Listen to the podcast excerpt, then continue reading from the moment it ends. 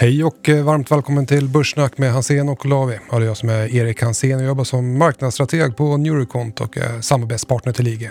Och jag heter Jonas Olavi, är fondförvaltare och allokeringschef på Alpcot. Mm, och uh, haft en bra vecka? Det har varit en bra vecka och äntligen har rapporterna kommit igång. Så nu slipper man sitta och gissa hur illa eller hur bra det är. Och jag är positivt överraskad så här i början. Mycket ny information som marknaden måste behandla. Och våren är här, soligt ute. Absolut, och du tjuvstartar ju genom att ta klorna på ryggen och bege dig till brittiska öarna. Mm, jag var i Skottland förra veckan där och spelade golf. Det var fantastiskt. Kan tänka mig. Men kan prata lite mer om det senare. Och vi har då kommit till avsnitt hundrasextiotvå. Vi spelar in torsdagen den tjugoförsta april. Du hade ett väldigt bra avsnitt förra veckan. Tyckte du det? Vad roligt. Ja, jag såg också på sociala medier att det var väldigt uppskattat. Här. Ja, men det var en fantastisk gäst. Ja. Så att det var jättekul att höra honom igen då, Andreas. Ja. Så där kan man faktiskt lyssna in på, om man inte redan har gjort det så kan man göra det i efterhand. Mm. För det är absolut. Mycket bra information där. Börssnack är podd från tradingmäklaren I G. Hos I G går att handla en uppsjö av olika marknader. Det är bra öppettider. Sverige trettio till exempel. Prissattes i måndags när Stockholmsbörsen var helt stängd och så vidare. Man kan också handla till exempel för- och efterhandeln i amerikanska aktier. Inte alla, men en del amerikanska aktier.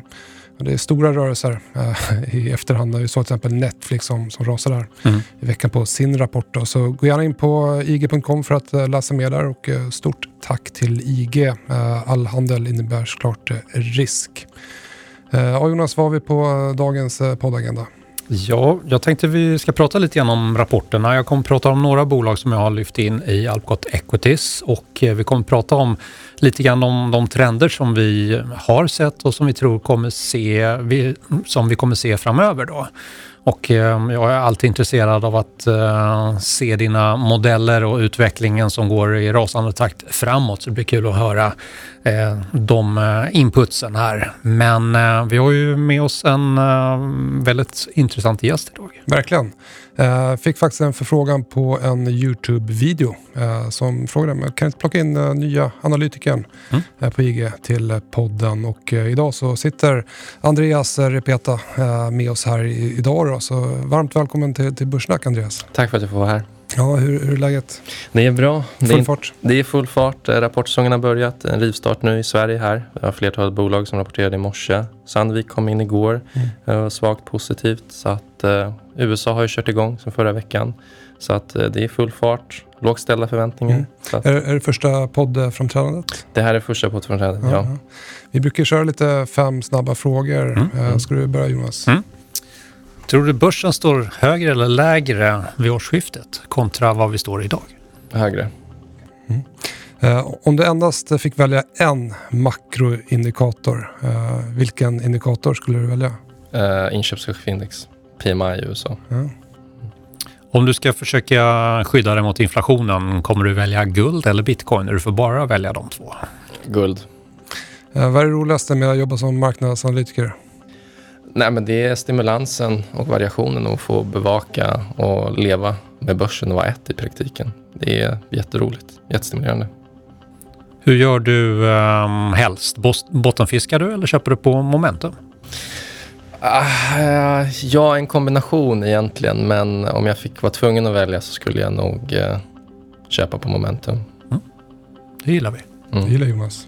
Det ja, kör vi. Jag också. Det kör vi.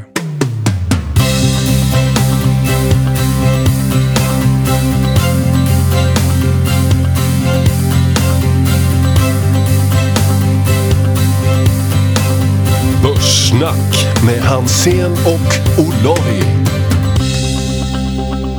Ja, innan vi tar samtalet med Andreas så tänker jag att du och jag kan prata lite grann. Det känns som att det, det var ett tag sedan. Ja, det var det ju också. Det har ju varit en påsk emellan och du mm. har haft lite skön semester och spelat golf i Skottland. Berätta, hur var det? Ja, det var... Jag har nämligen aldrig varit där och spelat. Ja, du har varit och spelat banor då? Simulatorgolf. Ja, simulatorgolf har jag gjort. Ja, just det. nej, men, nej men det var, det var jättehäftigt. Uh, vi körde ju alla de här fina uh, banorna i Skottland. Uh, Old Course och de här Saint Andrews banorna. Uh, körde även uh, spela Carnoustie och Kings Barnes. Och, Kings Barnes var favoritbanan. Ja, det var det. Spelade två gånger där. Ja. Uh, fantastiskt fin bana. Uh, vi hade tur med vädret. Uh, regnade väl en dag. Uh, lite duggregn sådär. Uh, men annars var det sol, lite molnigt. Uh, men det blåste ju väldigt mycket då. Mm. Uh, men det ska ju göra det. Ja, det är väl Links Golf som är ja. grejen. Så försöka hålla dem låga under vinden sådär. Mm. Det har jag lärt mig när jag mm. utvecklar mitt spel på Trelleborgs golfbana. Där är vinden mm. alltid närvarande. Mm, mm. Men jag gick på sjuttionio slag där på Old Course eh, från back tee, så att det, det är jag nöjd med. Troligt bra. Eh, men annars så jag putta extremt dåligt hela tiden. Så att jag gick runt och bara tänkte på att jag var så dålig. Jag puttade. Men, men det har löst. Ja, du har jobbat mentalt här med jag köpte känna ny, att du blir bättre. Jag köpte en, köpte en ny putter när jag kom hem. Ja. Det är bra, det beror ju på putten. Så att, men, men inte det som Parnevik säger. Nej, men det är ju materialsport. Ja, så är det. Men nog, nog om golf. Vi ska ju prata om börs, börssnack. Mm. Mm. Så att vi inte tappar alla lyssnare som mm. inte gillar golf. Och, hur, har, hur har du haft det och hur, hur känns aktiemarknaden? Ja, men det har varit okej. Okay, men det är ju fortfarande mycket information som ska processeras. Det är ett paradigmskifte mm. som gör att man får fundera lite grann på hur man ska vara positionerad. Dels i allokering och dels i, i fonden helt enkelt. Vilken typ av bolag ska man ha? Och där har jag gjort en del förändringar, en hel del förändringar ska jag säga. Men jag tycker också att på senare tid så har marknaden, ska vi säga, prisat in och över kriget, hur obehagligt den låter. Men det som man har handlat på har ju varit förväntningarna om att centralbankerna ska strama åt ganska snabbt. Och även Riksbanken har ju varit ute och sagt att ah, men nu kommer det komma höjningar här framöver då. Eller körde en handbromssladdar. Ja, de gjorde det. Och helt ändra tågordningen där. Men ibland får man ju spela det spel som ligger för dörren. Och det är bara att acceptera att räntorna kommer att stiga. Därför inflationen har ju bitit sig fast på höga nivåer. Och inflationsöverraskningsindex har ju accentuerat upp igen då, när vi trodde att de skulle toppa ur lite grann. Och mycket har ju förstås med kriget att göra, där energipriser och annat, eh, eh, många olika råvarupriser där Ryssland och Ukraina är stora exportörer har ju då drabbats eh, så här negativt med prisuppgångar till följd då. Så att det har varit en viss oro inför rapportsäsongen, men nu äntligen har den kommit igång då. Jag tycker att indexen, om man tittar på börsindexen, så har de på något vis eh, fått lite mer eh, Ja, stabilitet och eh, jag tycker att läget ser lite bättre ut på marknaden än vad det har gjort de senaste kanske tre, fyra veckorna här då. Mm. Uh, jag nämnde ju på YouTube där eh, positiv prisdynamik. Och när jag pratar om positiv prisdynamik och negativ prisdynamik så handlar det lite grann om hur priset eh, ja, rör sig såklart. Och det var sett då, vi fick det bear market rallyt i mars, stark impuls uppåt inom ramen för en negativ trend. Nu har Stockholmsbörsen rört sig lite grann eh, neråt här. Men det är under kontrollerade former. Mm. Eh, med lite lägre och lägre volatilitet. Då, så att om man kollar på realiserad volatilitet. Eh, så att eh, det är lite positiva tongångar. Eh, om man kollar på, på det tekniska läget.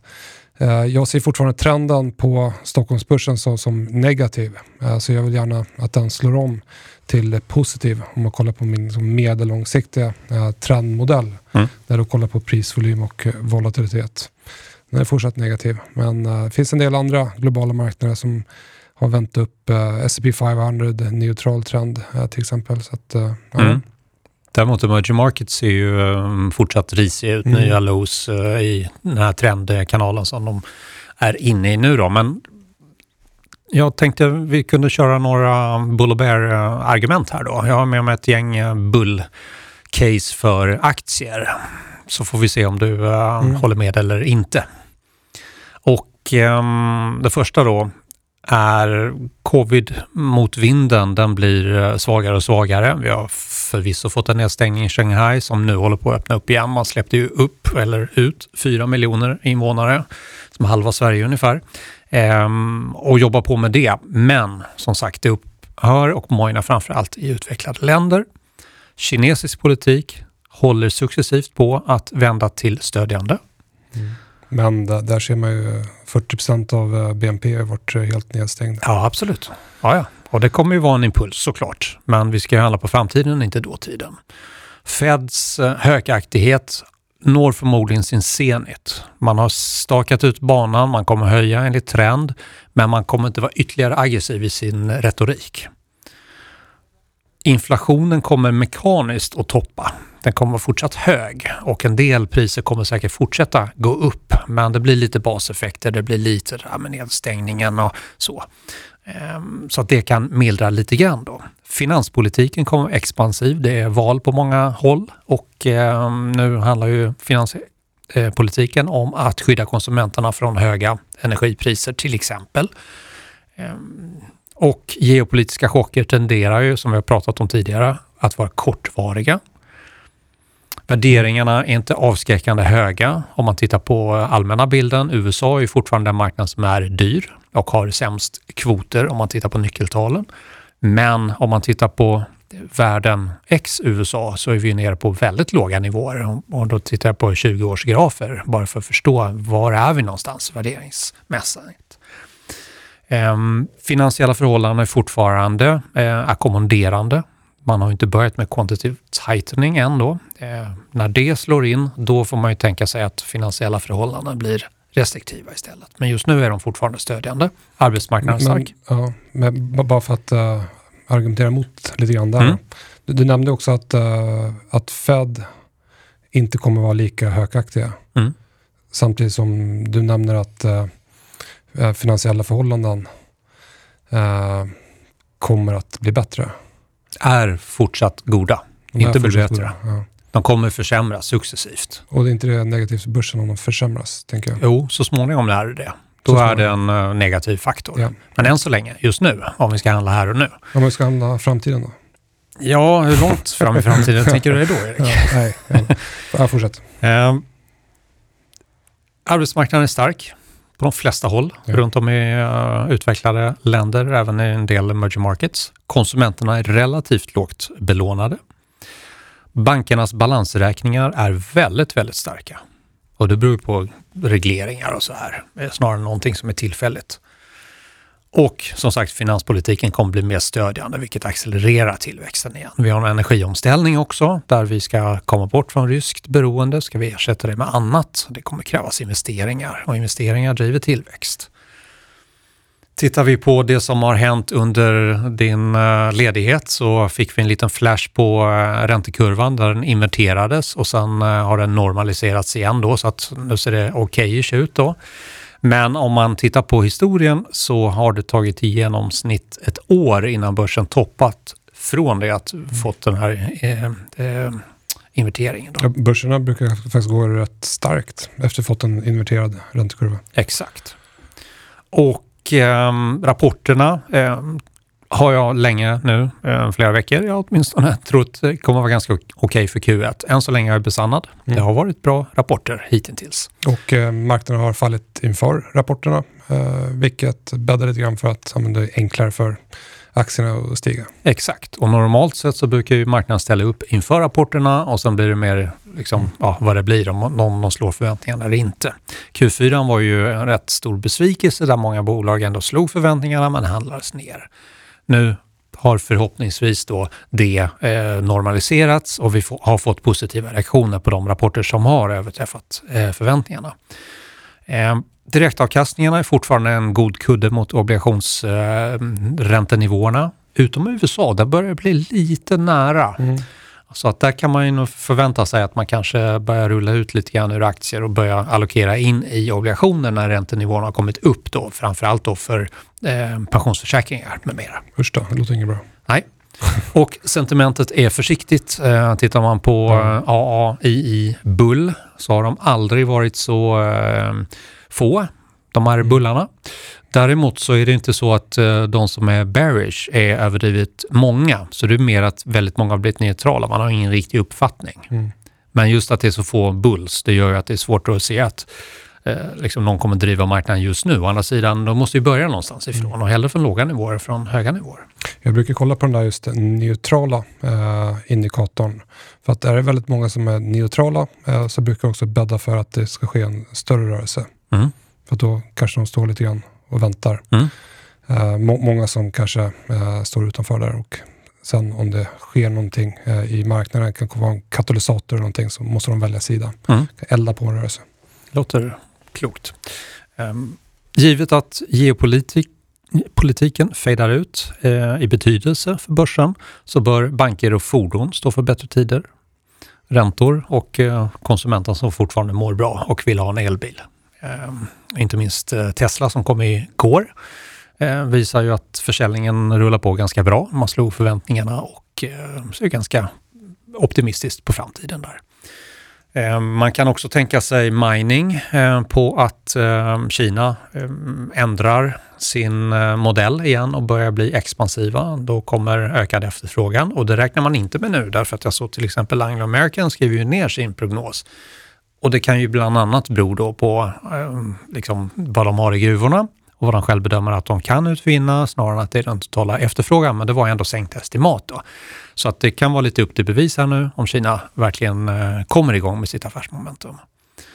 Eh, ja, det var väl eh, lite grann eh, mina positiva argument då, som jag samlat på mig här. Ja. Lät de helt tokiga? Uh, nej, absolut inte. Absolut inte. Men då vill jag att jag ska köra en massa eh, negativa. Ja, men kör några negativa sådär som vi inte har kört hittills. Mm. Eller... Man, man låter alltid lite smartare när man är negativ. Ja, det är, så är det. uh, så att då, då tar jag dem. Uh, nej men, uh, det man kan konstatera det är att uh, konsumentförtroendet är väldigt svagt och kanske förväntas vara svagt. Uh, med tanke på att vi har en global uh, matkris och en global energikris. Mm. Uh, det är väldigt uh, dyrt att uh, tanka bilen och mm. uh, det är höga uh, elräkningar. Inte bara för konsumenter men även för företag. Uh, vi ser också avtagande till tillväxt, om man kollar globalt. All typ av tillväxtdata faller, faller från höga nivåer, men den faller. Så kollar man på rate of change på, på den datan, så kommer det bli betydligt mycket sämre innan det blir bättre. Samtidigt så bör det kunna komma en liten återacceleration. Vi lägger kriget lite bortom eh, fokus. Vi håller på att satsa ganska mycket capex på att eh, fortsätta utveckla ekonomierna. Bolagen eh, bekräftar ett väldigt starkt orderläge. Så eh, det skulle kunna bli en liten återacceleration i tillväxten då. Rent, rent matematiskt eh, så kommer det bli väldigt svårt för data att accelerera, just för att eh, baseffekterna kommer vara väldigt, väldigt höga under Q två, Q tre. Uh, så att det är ett argument för att data i förändringstakt ska fortsätta neråt. Uh, och uh, kollar vi på, vi kan kolla också på ja, men, jag menar, den höga inflationen. Ä- även om inflationen kommer att uh, decelerera från höga nivåer, så kommer centralbankerna, de kommer prioritera att bekämpa inflationstakten före uh, konjunkturen. Uh, det har bland annat uh, Stefan Ingves var ute här i en intervju med Dagens Industri svarar på det här, men det är inflationsmålet som är viktiga. Mm. Uh, de kommer inte bry sig om att försöka rädda uh, konjunkturen, utan det är inflationen som ska ner. Och de måste få ner inflationen, och det kommer ske på bekostnad av uh, konjunkturen. Fast det är inte vad man vill, men det är vad man måste säga. Det ska man också lägga in i uh, liksom betydelsen. Du måste vara högaktig när du har ett uh, sånt uh, kraftfullt mandat. Mm. Då får du säga att allting annat bortprioriteras, men du menar ju inte det egentligen. Det är klart att de inte vill att konjunkturen ska gå åt pipan. Nej, men det är ofta det man brukar se om man kollar historiskt. När centralbankerna behöver strama åt, inflationen har tagit fart, råpriset har tagit fart, då måste de få ner den. Det är väldigt svårt för centralbankerna att nå någon typ av mjuk landning. Ofta leder det till recession då. Fast eh, Fed har ju lyckats tre gånger av elva, mm. så att det men, går ju någon men, gång. Och då, de gångerna de lyckades, så var inte inflationen lika hög, och vi hade inte de här problemen som vi har idag.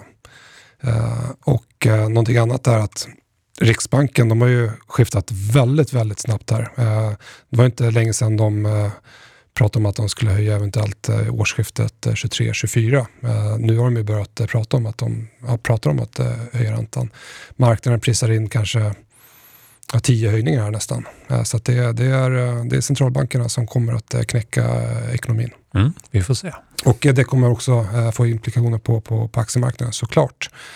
Eh, någonting mer där, negativa, negativa signaler. Eh, det, det var lite grann det som jag har med mig idag. Men jag kan samla på mig lite fler saker till, till, till nästa vecka tycker jag. Mm, gör det. Uh, Gör det bara. Ja, men lite annan, lite rolig, uh, tog med mig lite rolig, jag pratade om det på, på YouTube här i, idag faktiskt, lite rolig statistik på just inflation. Uh, jag vet inte om du visste det, men den, den, om man kollar historiskt, inflationen i U S A, tillväxten, kolla på data från nittonhundrafemtiotalet, och kan vi kolla så här, hur den längsta inflationsimpulsen, när vi mäter då från en botten till en topp i inflationen, den har varit eh, tjugoåtta månader. Och det var eh, från nittonhundrasextiosju till nittonhundrasjuttio. Eh, tjugoåtta månader.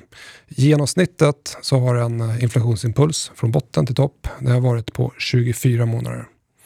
Om man kollar på nuvarande inflationsimpuls som eh, startade eh, i samband med covid-kraschen där, så har den pågått i tjugotre månader. Så att, och det, det här säger såklart ingenting om inflationen kommer eh, bita sig fast rent strukturellt. Men just den här impulsen. Sen att vi pikar, börjar rulla ner. Eh, genomsnittet är tjugofyra månader och nu har, nu har det pågått i tjugotre månader. Mm. Ja, det visste jag inte. Så att det, det är många som snackar om eh, stark eh, inflationstillväxt och så vidare nu. Men ja, kanske är det peak inflation här. Mm. Mm. Vi ser. Inte alls omöjligt. Och eh, apropå eh, Riksbanken och, och räntor och inflation. Eh, jag tror det var F I eh, som kom ut här i veckan med en eh, bäsig rapport på, på bostadsmarknaden. Jag vet inte om du har hunnit läsa den. Absolut, och då handlar det om att man tittade på eh, de här faktorerna eh, som tidigare var medvinstfaktorer och nu motvinstfaktorer. När man lägger in det i en modell så såg de priser eh, på... Eh, villor och på bostadsrätter som då indikativt skulle kunna sjunka med trettiofyra respektive trettio procent här. Och då är det... Mm, och det är väl egentligen inte så jättekonstigt om marknaden backar med tio, tjugo eller trettio procent. Nej, men trettio procent är ganska mycket. Då får ju folk att fundera lite grann över semesterresan eller ja, kostnaderna för sommarhuset och, och så vidare. Så L- det är ju sånt som kan dra ner konsumtionen. Kan jag lägga till det här på mina bästa? Det kan du göra. Ja. Absolut. De tror ju kanske inte själv att det kommer vara så pass eh, så här kraftig inbromsning, men eh, om man bara gör det som ett räkneexempel så är det eh, den typen av nedgångar som de då pratar om. Och eh, när jag då tittar på um, hur många hushåll är det då i Sverige som har en belåning som då är väldigt, väldigt känsliga för om priserna skulle gå ner och eh, räntorna sti- stiger ordentligt. Eh, de som då har en belåning över sjuttio procent och eh, har en skuldkvot i förhållande till inkomsten på över fyrahundrafemtio procent. Eh, uppgår till nio procent. Det är relativt högt i ett svenskt perspektiv. Mot mm. tjugoarton så har gått upp därefter. Men nio procent är ju inte liksom, jättestor del kanske av den totala köpkraften i Sverige. Och jag tänker att de som bor i extremt dyra villor kanske inte har så där, eh, alltså rikare människor kanske inte har riktigt den typen av belåningskvoter som kan utgöra problem för konsumtionen. Men ja, det ligger på nio procent i alla fall då. Så, och många säger ju att eh, Riksbanken kanske är den Riksbank eller den centralbank som har de, de största vapnen. Eh, när man höjer ens lite så får den snabbt en avkylande effekt i svensk ekonomi. Det återstår nu att se på eh, hårddata som kommer in här framöver. För konsumentförtroendet är ju precis som du nämnde i början av sändningen väldigt, väldigt lågt. Då. Mm. Och då kan man tänka, tänka på till exempel eh, bolag som J M.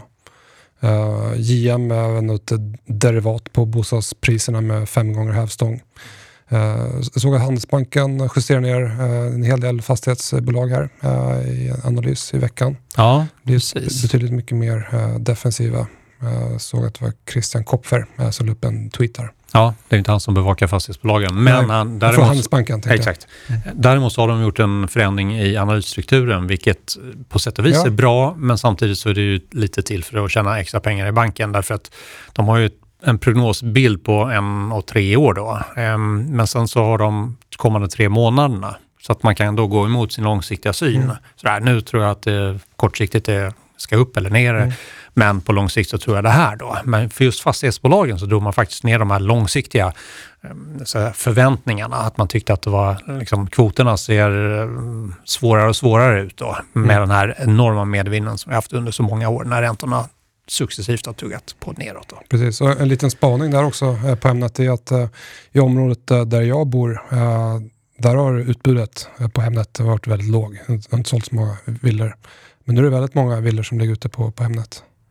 Det beror inte på att du flyttade. Nej, exakt. De flyttar. Nej, skojar med det. Nej, men vi, folk kanske passar på att testa marknaden. Mm. Vad vet jag. Så att det kanske blir ett lite större utbud. Såklart att det också kommer pressa, pressa priserna lite grann. Mm.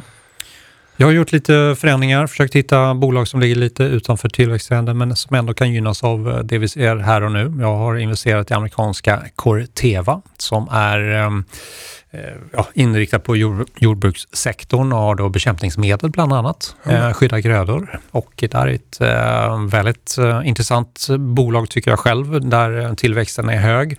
Och eh, värderingen eh, tycker jag är attraktiv på multiplarna. P E G-talet är inte under ett, vilket jag helst vill se. Men eh, bolaget växer med tjugo procent, eh, ja, femton till tjugo procent årligen då i vinsten. Och eh, man får ju förvänta sig att det här året kommer nog bli ett ganska bra år. Givet att nu vill man ju skydda skördarna allt vad man kan när eh, priserna drar som de gör då för eh, spannmåls. Jag tycker också att bolag är intressant. Jag nämnde faktiskt det i Börssnack för, för några veckor sedan där. Mm. Strax efter, eller för en månad sedan kanske. Mm. När vi pratade just om lite tematiska äh, aktier kring äh, just äh, kriget i Ukraina. Mm. Ett litet aber är att um, många är väldigt positiva. Aktien har um, sprungit förbi den genomsnittliga riktkursen. Så skulle rapporten komma in svagare än väntat eller utsikterna skulle vara svagare än väntat. Då kan man nog tänka sig att några kan tänka sig gradera ner då. Nu är ju sjuttio procent av analytikerna väldigt positiva till aktien. Men den trendar fint så därför plockade jag in den. Jag har också plockat in brittiska Drax Group som är ett energiföretag inom förnyelsebar energi och gör bland annat då pellets av biomassa ehm, och är väldigt stora på koldioxidinfångning och lagring och det här är ett bravurnummer tycker de själv då.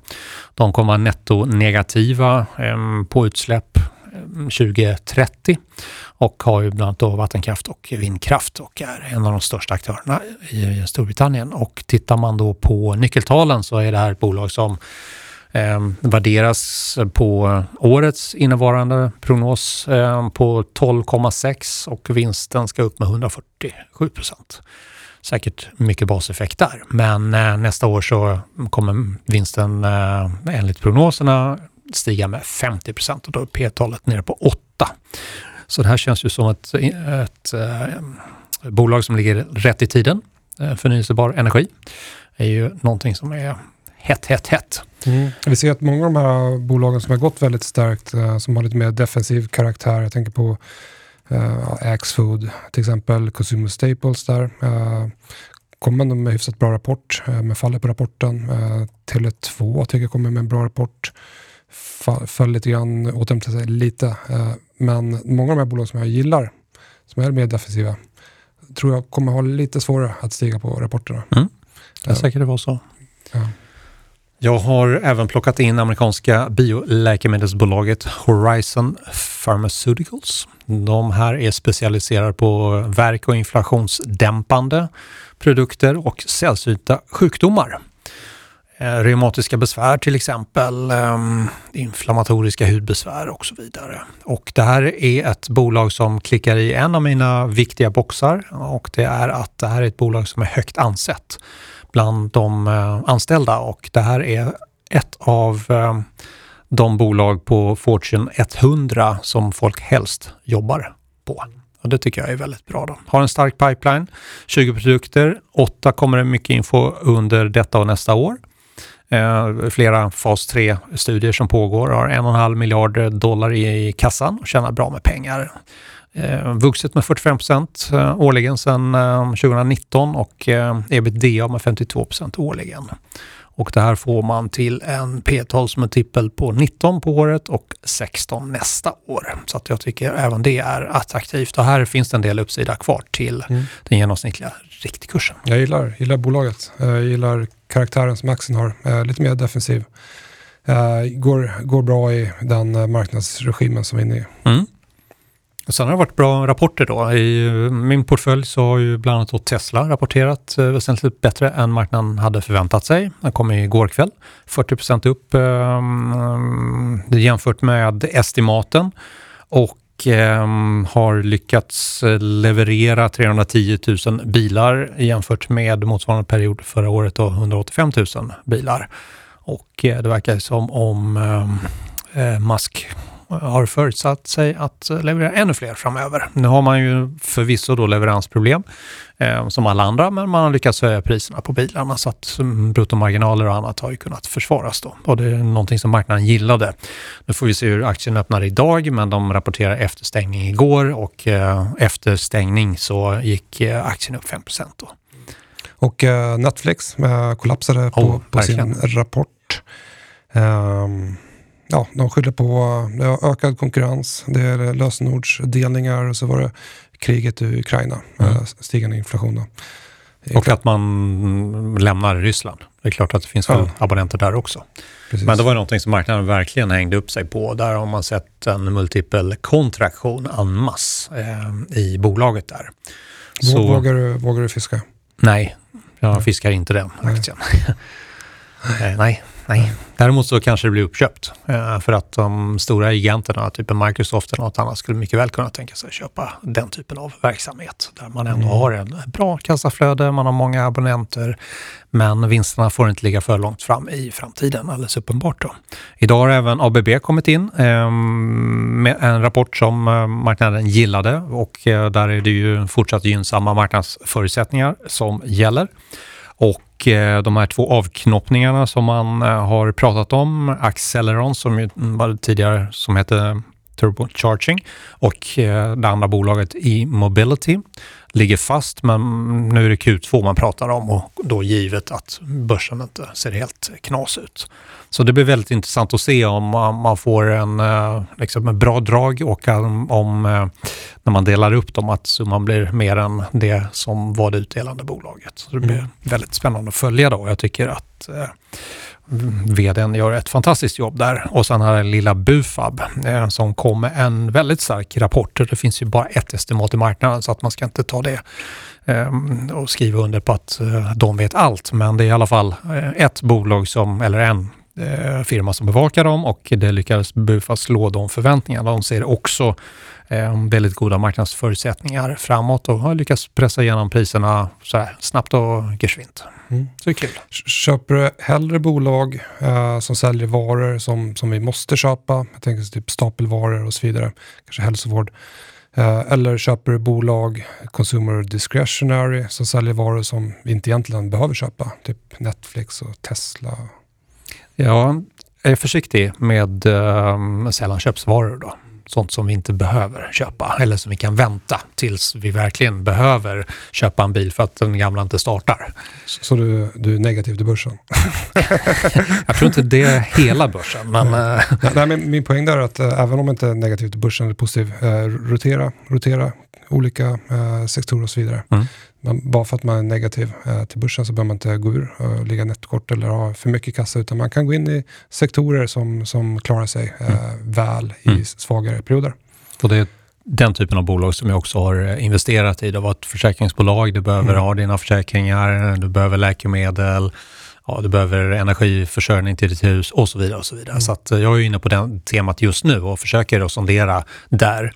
Och sen vill jag ju se de bolag som jag har i rapporten, om de måste vara förväntningarna eller inte. Annars så får de eh, pausas i mitt intresse där.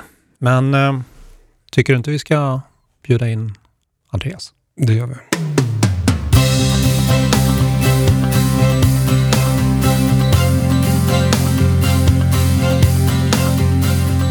Andreas, du har ju nyligen börjat jobba på I G som marknadsanalytiker. Kan du inte berätta lite grann om hur jag jobbar som marknadsanalytiker? Vad är det för arbetsuppgifter som du sitter med? Nej, men jag bevakar, analyserar och kommunicerar det jag ser på marknaden till våra kunder och intressenter. Och en stor av det, en stor av det arbetet ingår med att jag är i kontakt med internationella kollegor som sitter i andra länder hela världen över. Uh, och har daglig kontakt med, med, inte daglig, men jag har mycket kontakt med media också som är superroligt. Så att uh, det är i praktiken det jag gör.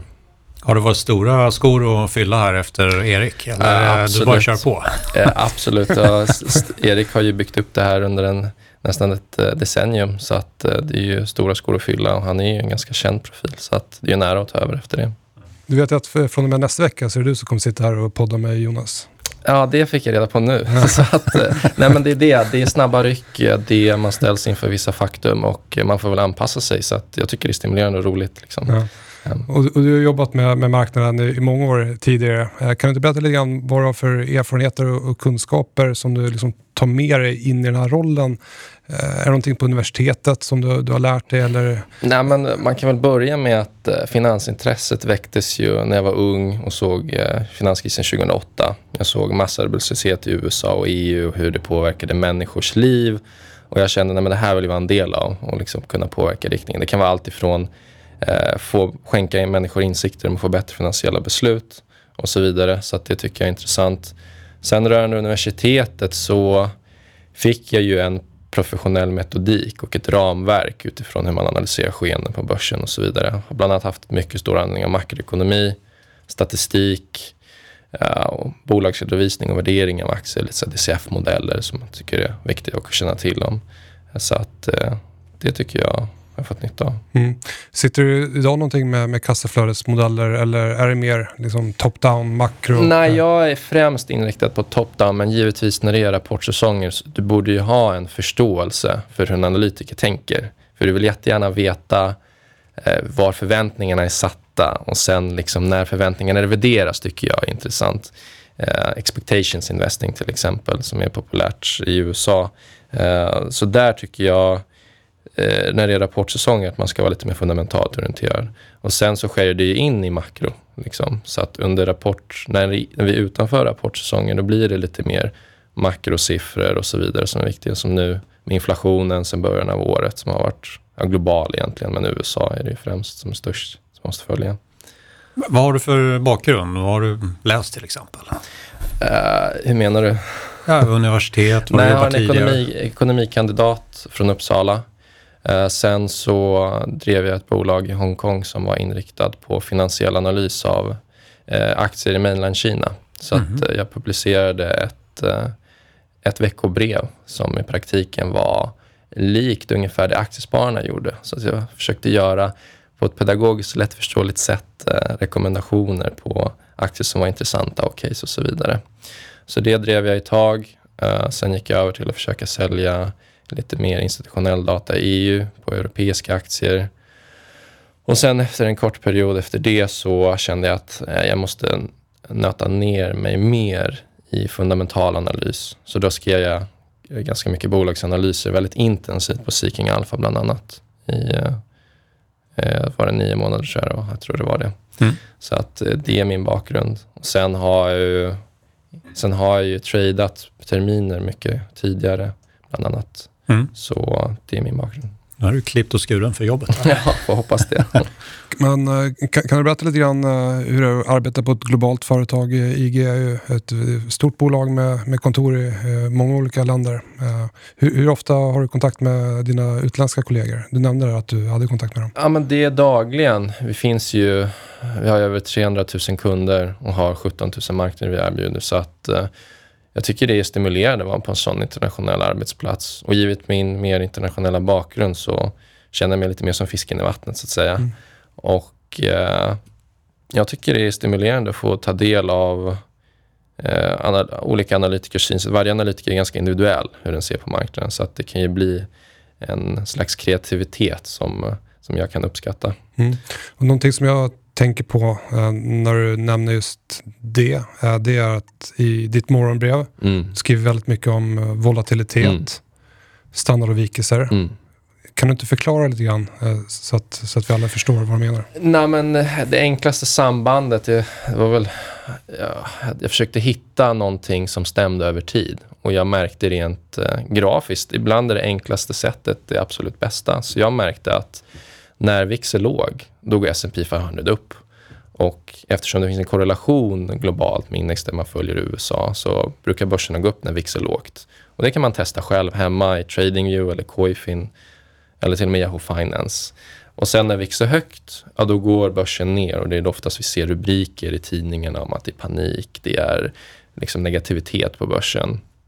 Så det brukar jag använda som en, som en indikator för att få reda på vad tycker marknadsaktörer kring, vad har de för syn? Det blir som en slags aggregerad syn eh, vad marknadsaktörer tycker. Från optionssidan då, för det är de som prissätter risk och så vidare. Och sen kan du använda, V I Xen är ju liksom ett, det är ett volatilitetsmått, så att det är vad marknaden förväntar sig att S and P ska gå upp eller ner på ett år.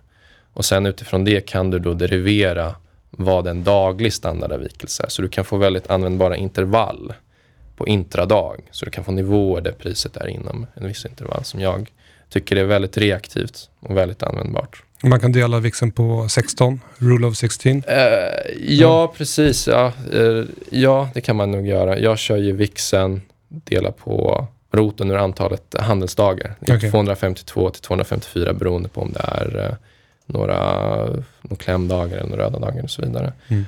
Så då får man fram en, en daglig standardavvikelse. Mm. Jag brukar kolla en del på uh, V I Xen, men även annan implicit volatilitet. Det kan vara på E T F-er eller optioner. Mm.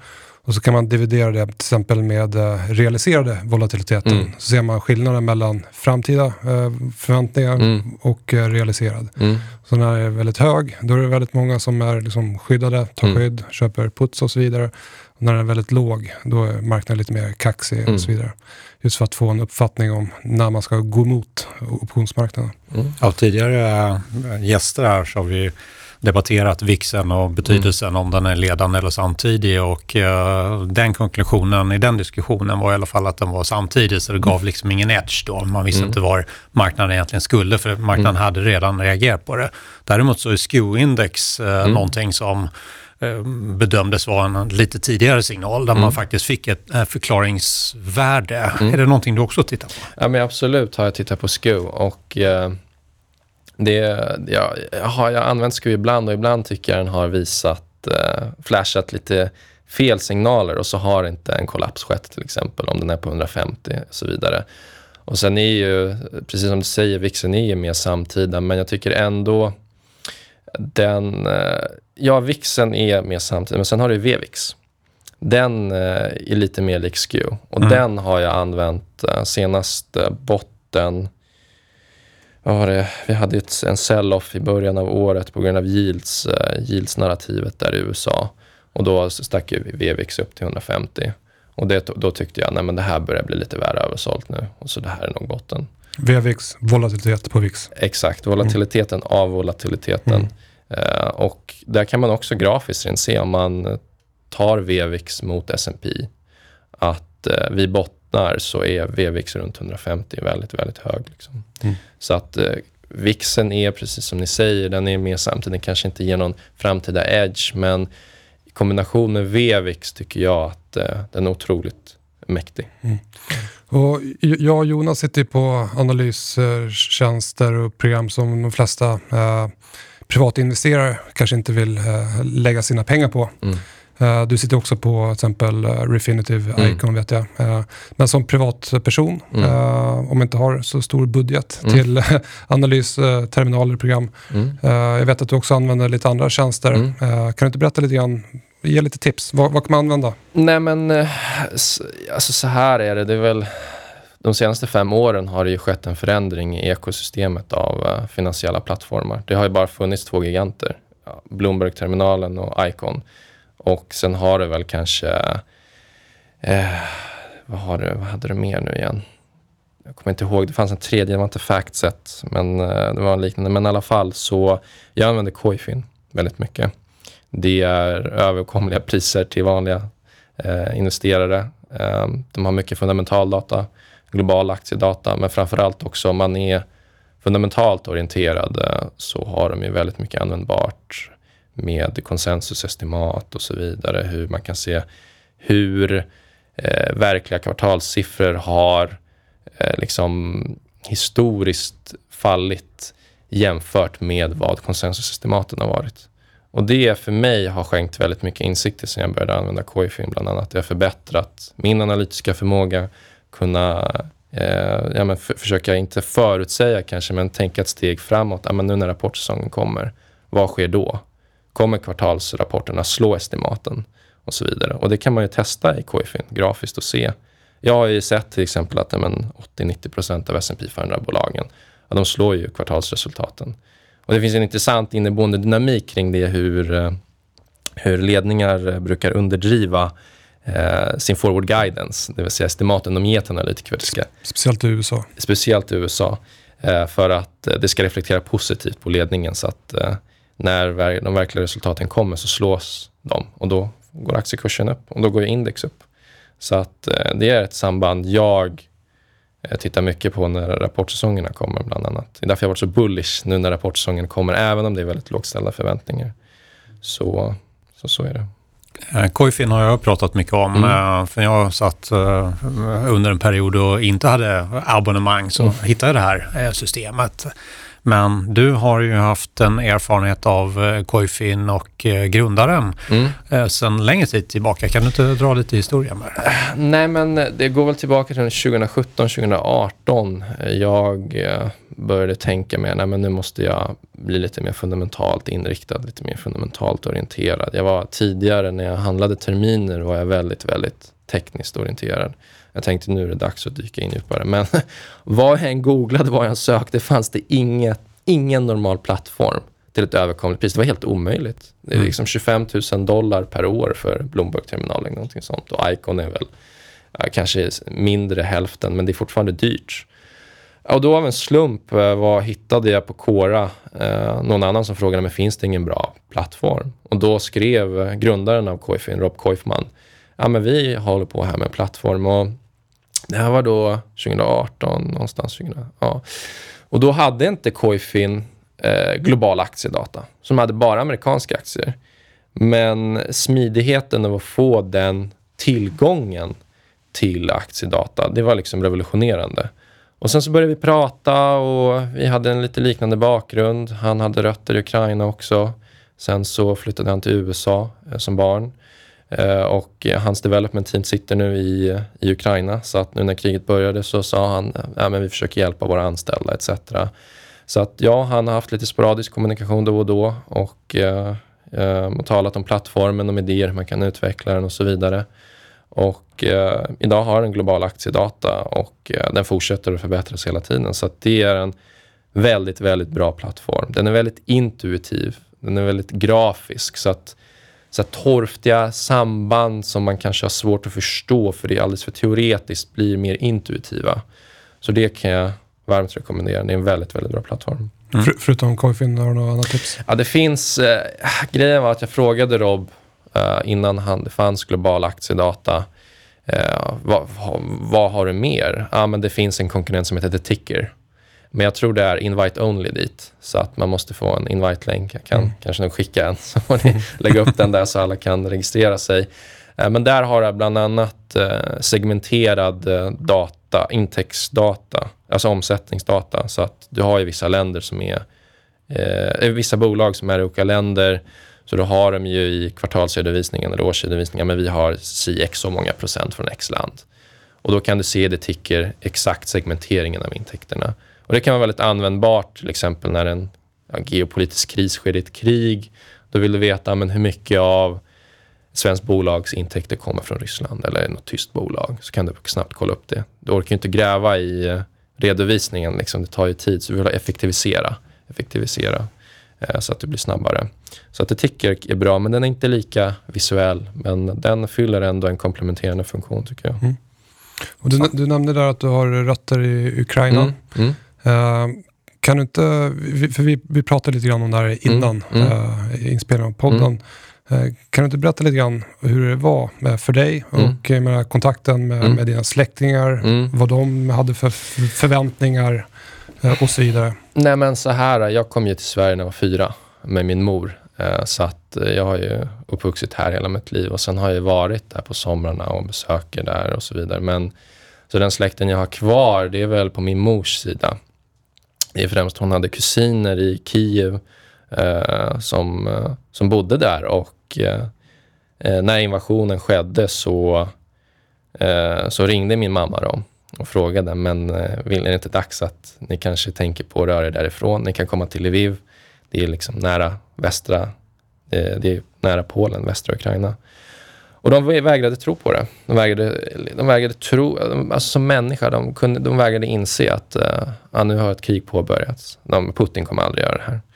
Så att de gick ju och la sig bara. Liksom, och stängde in sig i lägenheten. Och min mamma ringde en gång per dag. Och sen den sjunde dagen insåg ju de allvaret då, och sa, nej men eh, Nadja, kan vi, kan vi åka till, till, till Lviv och liksom vara i din villa där? Och då sa han absolut.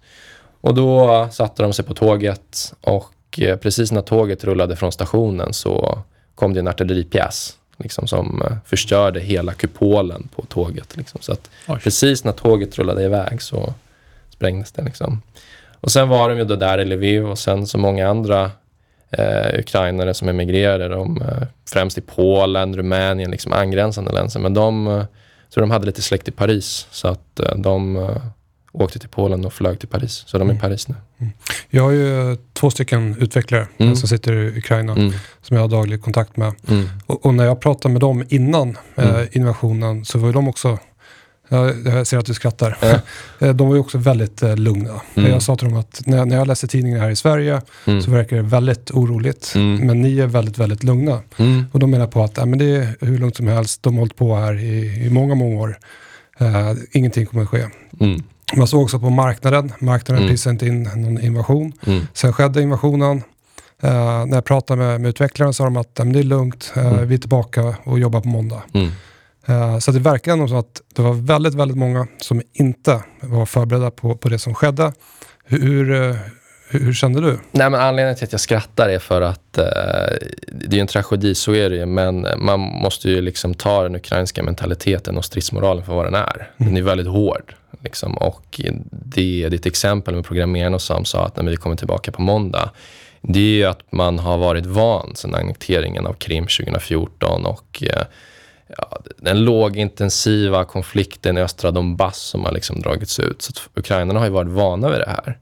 Och jag har också varit van vid, inte tänkt, jag tänkte inte ens förrän helgen innan. Började jag se indikationer på, eh, alltså helgen innan invasionen tjugofjärde så såg jag indikationer på, nej men nu, alla oligarker flyttade alla sina tillgångar. De flög från Ukraina.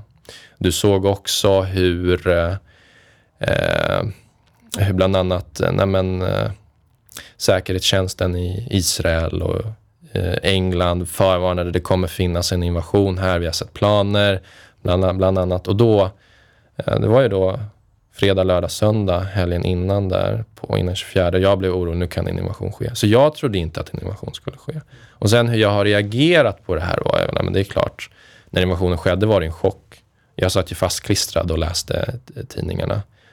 Och sen var jag inne på Reddit, liksom, subredditen Ukraine, och där får man ju se mer live hur ja, men civila och hur armén har ju tacklats med kriget. Liksom. Och intrycket man får är att ukrainarna är väldigt hårda. Liksom, väldigt hårda, väldigt redo. Liksom, så att eh, eh, jag tycker det, det dina programmerare sa till det, men vi är tillbaka på måndag. Det är lite... Det finns en slags eh, ironi i det här för att nej, men du är van vid det värsta. Så att eh, då, då blir det liksom, eh, ja, men vi är hårda, eh, vi kör på. Det var ju en rolig bild där ukrainska civila, de, de beslagtog ju ryska pansarvagnar. Och så, så, så, sa, och så, så, så la de upp dem på eBay. Och så sa skattemyndigheten, bara så ni vet, det här behöver ni inte deklarera. Där är skattefritt. Defend the motherland. Liksom, för att skydda landet. Så att eh, hela kulturen har ju varit cementerad. Liksom. Den har varit så sammanhållande. Nej, men vi ska vinna kriget. När jag talar med lite ja, bekanta blir det väl av vänner som jag haft för, för, för tidigare år. Jag frågade, men vad, vad tänker ni göra? Nej, vi stannar. Ja, men det är ett krig. Liksom. Va? Du ska inte åka. Nej, men vi kommer stanna, vi kommer vinna det här. Och jag trodde ju personligen, nej men Rysslands armé, oj det är så stort, det är the manpower, det är så mycket människor, vi kommer väl överrumpla Ukraina ganska snabbt liksom. Jag har ju blivit förvånad själv hela tiden, mina förväntningar har ju spruckit. Mm. Och sen har det ju, uppenbarligen har ju västs hjälp med antalet vapenleveranser liksom, och där, även Sverige liksom har skickat har Carl Gustav dit liksom, så eh, bara det tillskottet av vapen har ju visat hur lite en armé behöver för att liksom motverka ryssens vidare liksom invasion. Man har ju lyckats, misslyckades i Kiev. Så nu är de fokuserade på östra. Man har lyckats lite mer i södra. De har tagit Cherson och Mykolaiv bland annat. Men så att jag tror att kriget kommer bli utdraget. Sen Har, har, har, har det varit svårt för dig att uh, fokusera på, på jobbet? Nej, ja. Första veckan var det ju intensivt. För det vet jag ju själv. Det var ju jättesvårt att fokusera på, på någonting annat egentligen. Satt du fastklistrad och kollade på, på nyheter och läste tidningar? Nej, men jag var ju fastklistrad och det värsta var ju att uh, i min roll som analytiker måste jag ju skriva mycket. Och det sker ju in om du läser Bloomberg eller Reuters eller Dagens Industri. Det var ju överallt Ukraina. Så även om jag skulle analysera börsen så blev det ju att narrativet var kretsat kring Ukraina. Och sen var det ju det personliga att du kollade Reddit. Liksom du hade första parketsplats och såg vad som hände live. Det var jobbigt. Det var jobbigt att du kunde inte stänga av alls. Det är liksom, du var konstant exponerad mot det här och... Du, du var ju liksom lite orolig där om någon släkting och så vidare. Men, men jag försökte så gott det gick att navigera. Och jag tycker jag lyckades i, i slutet rätt bra. Mm. Och, och äh, även om kriget äh, for, fortsätter. Mm. Och kommer fortsätta en längre period. Så marknaden skiftar ju fokus. Ja, ja. Äh, från äh, ett narrativ till ett annat. Mm. Vad, vad är narrativet nu då? Förutom att vi är mitt inne i en rapportperiod. Ja, men narrativet, jag vet inte.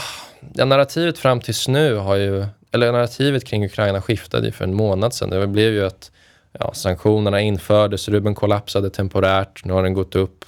Eh, man har snackat lite om eh, oljeembargon, men E U vågar ju inte, Tyskland sätter ju sig på tvären liksom. Och nu pratar de om att eh, minska ner beroendet av rysk energi. Ja, U S A och, och England har ju stått på sig där mer liksom, och i Europa är mer försiktiga. Men, så på sikt kommer vi bli av med det, men börsen har ju ignorerat det helt. Så att det är om Kiev skulle falla eller liknande, då kanske vi får ett nytt sank- en ny sanktionsrunda från väst.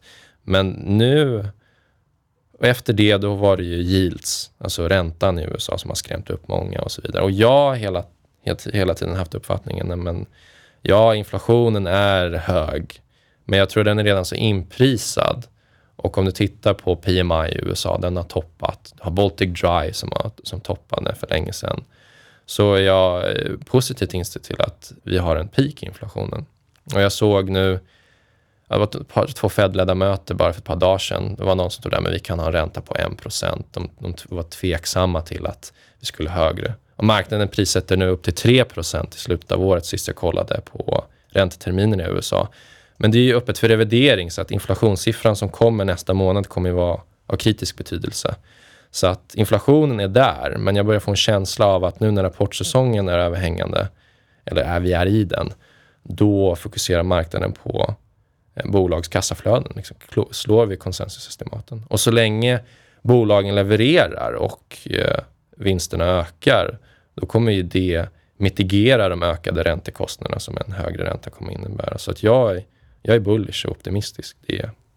Hur tror du konsumenten reagerar i en miljö där räntorna ändå strävar uppåt så att säga, och inflationen är hög, prisbilden är hög för privatkonsumenten? Ja, men det märker jag ju själv. På I G så ville de ju, de, de införde ju en inflationsbonus på en komma trettiosju procent på, på lönen, så att den känner jag av även när jag började på I G. Så jag känner av när jag går och handlar i matbutiker. Vissa saker har blivit en tredjedel, femtio procent dyrare. Vissa saker har blivit dubbelt så dyra om du beställer från nätet. Så jag tror det här slår mot konsumenterna eh, och så vidare. Så att det beror ju på då hur lönerna ökar. Om lönerna ökar nu, och liksom, då kommer det mitigera de ökade kostnaderna. Eh, men jag vet ju att många är, framförallt i Sverige, är väldigt oroliga för bostadsutvecklingen. De hade ju en väldigt... Eh, bearish syn där igår, trettiofem procent, eh, något institut som sa att bostadspriserna skulle ner. Men det kanske ni kan utveckla lite mer. Eh, nu är vi inne i rapportperioden. Mm. Eh, vad tar du med dig från det du har sett och vad vill du se här framöver? Nej, men, eh, om man tittar på U S A så har ju förväntningarna varit väldigt lågt satta. Det är ju, vi har inte haft så här satt, lågt satta förväntningar sedan Q fyra tjugo tjugo, ett faktset. Så att eh, det gjorde för mig att okej, okay, vi har en situation där otroligt aggressivt inprisade inflationsförväntningar, otroligt lågt satta förväntningar under fundamentalt perspektiv.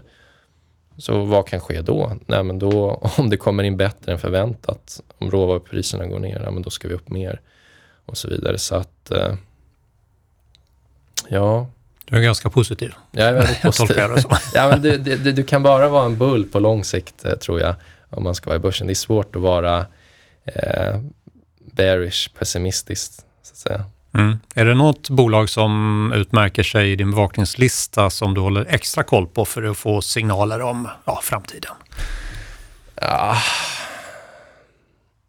Nej, inte ett isolerat bolag. Jag är som sagt mer makroorienterad och tittar mer top-down, men det eh, finns ett bolag som håller på, det är Evolution såklart. Mm. Evolution. Det är, varför det då? Nej, men det är som, jag var i, jag var i en artikel i Dagens Industri för en månad sedan ungefär, och eh, jag tycker det är lite sektprägel eh, och det är ju en av Sveriges mest ägda aktier, så att det är naturligt att det blir det, men eh, jag har lite svårt att se att fundamentan skulle eh, vara så Eh, extremt positiv som förväntningarna inprisar. Jag hade mycket insiderförsäljningar och så vidare, en ganska stor insiderförsäljning. Sen så kom ju någon den tjugoåttonde mars, någon i styrelsen köpte för tre miljoner, men det tyckte jag var så lågt. Jag tänkte tre miljoner är inte så jättemycket om någon har dumpat för tvåhundrafjorton miljoner. Så där är jag lite försiktig eh, med Evolution och bevakning. Kommer jag ha rapporten nu om en vecka, tjugosjunde tjugoåttonde tror jag, så får vi se om jag har rätt eller fel. Men uh, den håller jag koll på. Mm. Sen finns det ju två andra bolag som Adtech och Adlife. Jag tycker det är intressanta case. Uh, bra affärsmodeller, förvärv, uh, mycket insiderköp och så vidare. Så att de, det är de tre jag bevakar just nu. Mm. Har du fått uh, mycket skit för att du har varit så negativ till Evolution? Uh, Eller har det varit lugnt? Jag, inte, jag, jag, jag, jag, tar, inte. Jag, jag tar inte åt mig. Det är bra. Jag, är, jag är nog van. Jag, har, jag skrev på Seeking Alpha, skrev jag om två bolag, i, om faktiskt två kanadensiska, och då det var betydligt värre reaktion än vad jag har fått här. Så att jag är lite van vid hur man ska hantera sånt här, och det bästa är, och om det är konstruktiv kritik ska du ta åt dörren. Så att när jag har fått kritik på Twitter, nej, men hur har du tänkt här på omsättningstillväxten? Varför tittar du inte på NetEnt-förvärvet och så vidare? Då kan jag ta åt mig av det och reflektera och svara ibland då och då. Men om det är så här memes som kommer att han är oskuld eller han har det, det, det kanske man ska gå in i, tänker jag spontant och så vidare. Så att jag tar det med balans. Mm. Nä- nästa vecka så vet jag att du har ett webbinar mm. på I G. Mm. Vad du kommer prata om då? Nej, men då kommer det bli en mer djupare eh, presentation då. I och med att i video så blir det mer pedagogiskt. Jag kommer prata mer om volatilitet och V I X och standard V I X och visa ja, kunder hur man kan förbättra sin trading och få, få bättre entries i sina positioner och så vidare. Så att, eh, vilken dag var det? Jag har för mig att det var tjugosjunde, nej tjugoåtta var det nog, mm. tror jag det var. Det kan var man gå in på I G punkt com då för att anmäla sig. Mm. Kan jag väl lägga till en länk i poddbeskrivningen mm. så att man kan anmäla sig till ditt webbinar nästa vecka. Ja. Ja, Andreas, stort tack för att du kom. Det ser ut som om skorna är välfyllda. Mm. Lycka till på I G och lycka till med dina förutsägelser. Får vi hålla lite extra koll på Evolution här. Ja. Tack så mycket för att du fick komma. Stort tack, lycka till.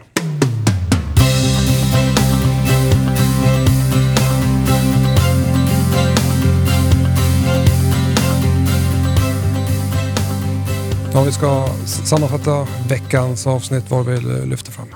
Ja, vi vände ju och vred på bull och bear-argumenten. Det finns en del bull-argument, det finns en del bear-argument. Man får bestämma sig lite grann själv vad man tycker och tror. Mm. Vi, när jag lyssnar på oss i alla fall, så tycker jag inte att det låter som vi tycker att man ska kasta in handduken på börsen, utan det finns möjligheter och det gäller att hitta de uh, möjligheter som finns. Det kanske inte är sällanköpsbolag man är, ska vara ute efter just nu, utan kanske sådant som vi måste köpa, den typen av bolag som förser oss med det då. Mm. Um, och um, vi tyckte um, också samstämmigt att marknaden såg lite bättre ut nu. Några hade stabiliserats, några är tillbaka i någon typ av neutral trend och rapportsäsongen har börjat bra. Mm. Många av de bolag som jag gillar som är lite mer defensiva har ju gått väldigt starkt, men det verkar inte riktigt som att de kan svara positivt på, på rapporten här. Jag tror de kanske behöver kylas av lite grann. Mm. Och sen så pratade vi med Andreas som är din efterträdare på I G, marknadsanalytiker ja. där. Och jag tycker han fyller skorna bra. Han har ju en lämplig bakgrund, erfarenhet av att handla Eh, mer komplicerade produkter och eh, blir ju då eh, självklart mer insatt och skicklig på att förklara hur det mm. funkar. Ser fram emot att podda med honom istället för mig. Mm. Nej, eller vad? Så, mm. Nej, för tusan. Nej. Utan jag kan säkert bjuda in Andreas vid något tillfälle, men eh, det är du och jag som kör. Eller hur? Vi ska fortsätta. Absolut. Ja. Eh, någonting som jag tog till med där. Han nämnde några, några bra tips där på analysplattformar. Var Koyfin. Mm. Vi också pratade lite grann mm. om den. Uh, bra pris. Ifall man inte vill betala. Bra pris. Jag betalar ju inte extra data mm. i och med att jag har Bloomberg. Men till exempel kan man köpa eh, för en ganska låg kostnad estimatdata också. Just det. Och det finns på globala aktier. Många, många tusentals aktier. Eh, så att jag tittar på den eh, plattformen då och då. Eh, men som sagt, i mitt gratisabonnemang som räcker för mig, min del i alla fall. Då. Man mm. nämnde också eh, Ticker. Just det. The Ticker eller vad heter det? Mm. Ticker, ja. Uh, kan skicka med en länk där i poddbeskrivningen om det, om det var så att vi skulle få någon länk där. Han nämnde någonting om det. Mm. Uh, han snackade lite grann om peak uh, inflation. Han är fortsatt uh, bearish eller negativ till Evolution som rapporterar nästa vecka tror jag. Mm. Det är spännande att se där hur det går. Uh, han var bullish till aktiemarknaden. Ja. Väldigt positiv. Och så var han lite positiv på Adtech och Adlife. Just det. Som man tyckte var intressanta bolag. Mm. Så det måste vi snappa upp lite grann hur det gick för Evolution vid nästa podden till mm. Han är varmt välkommen tillbaka. Mm, absolut. Ja, men de orden tycker jag vi rundar av dagens sändning. Och de bolag och eller fonder som nämns här, inga rekommendationer, det är observationer. Ha en riktigt trevlig helg. Trevlig, tack.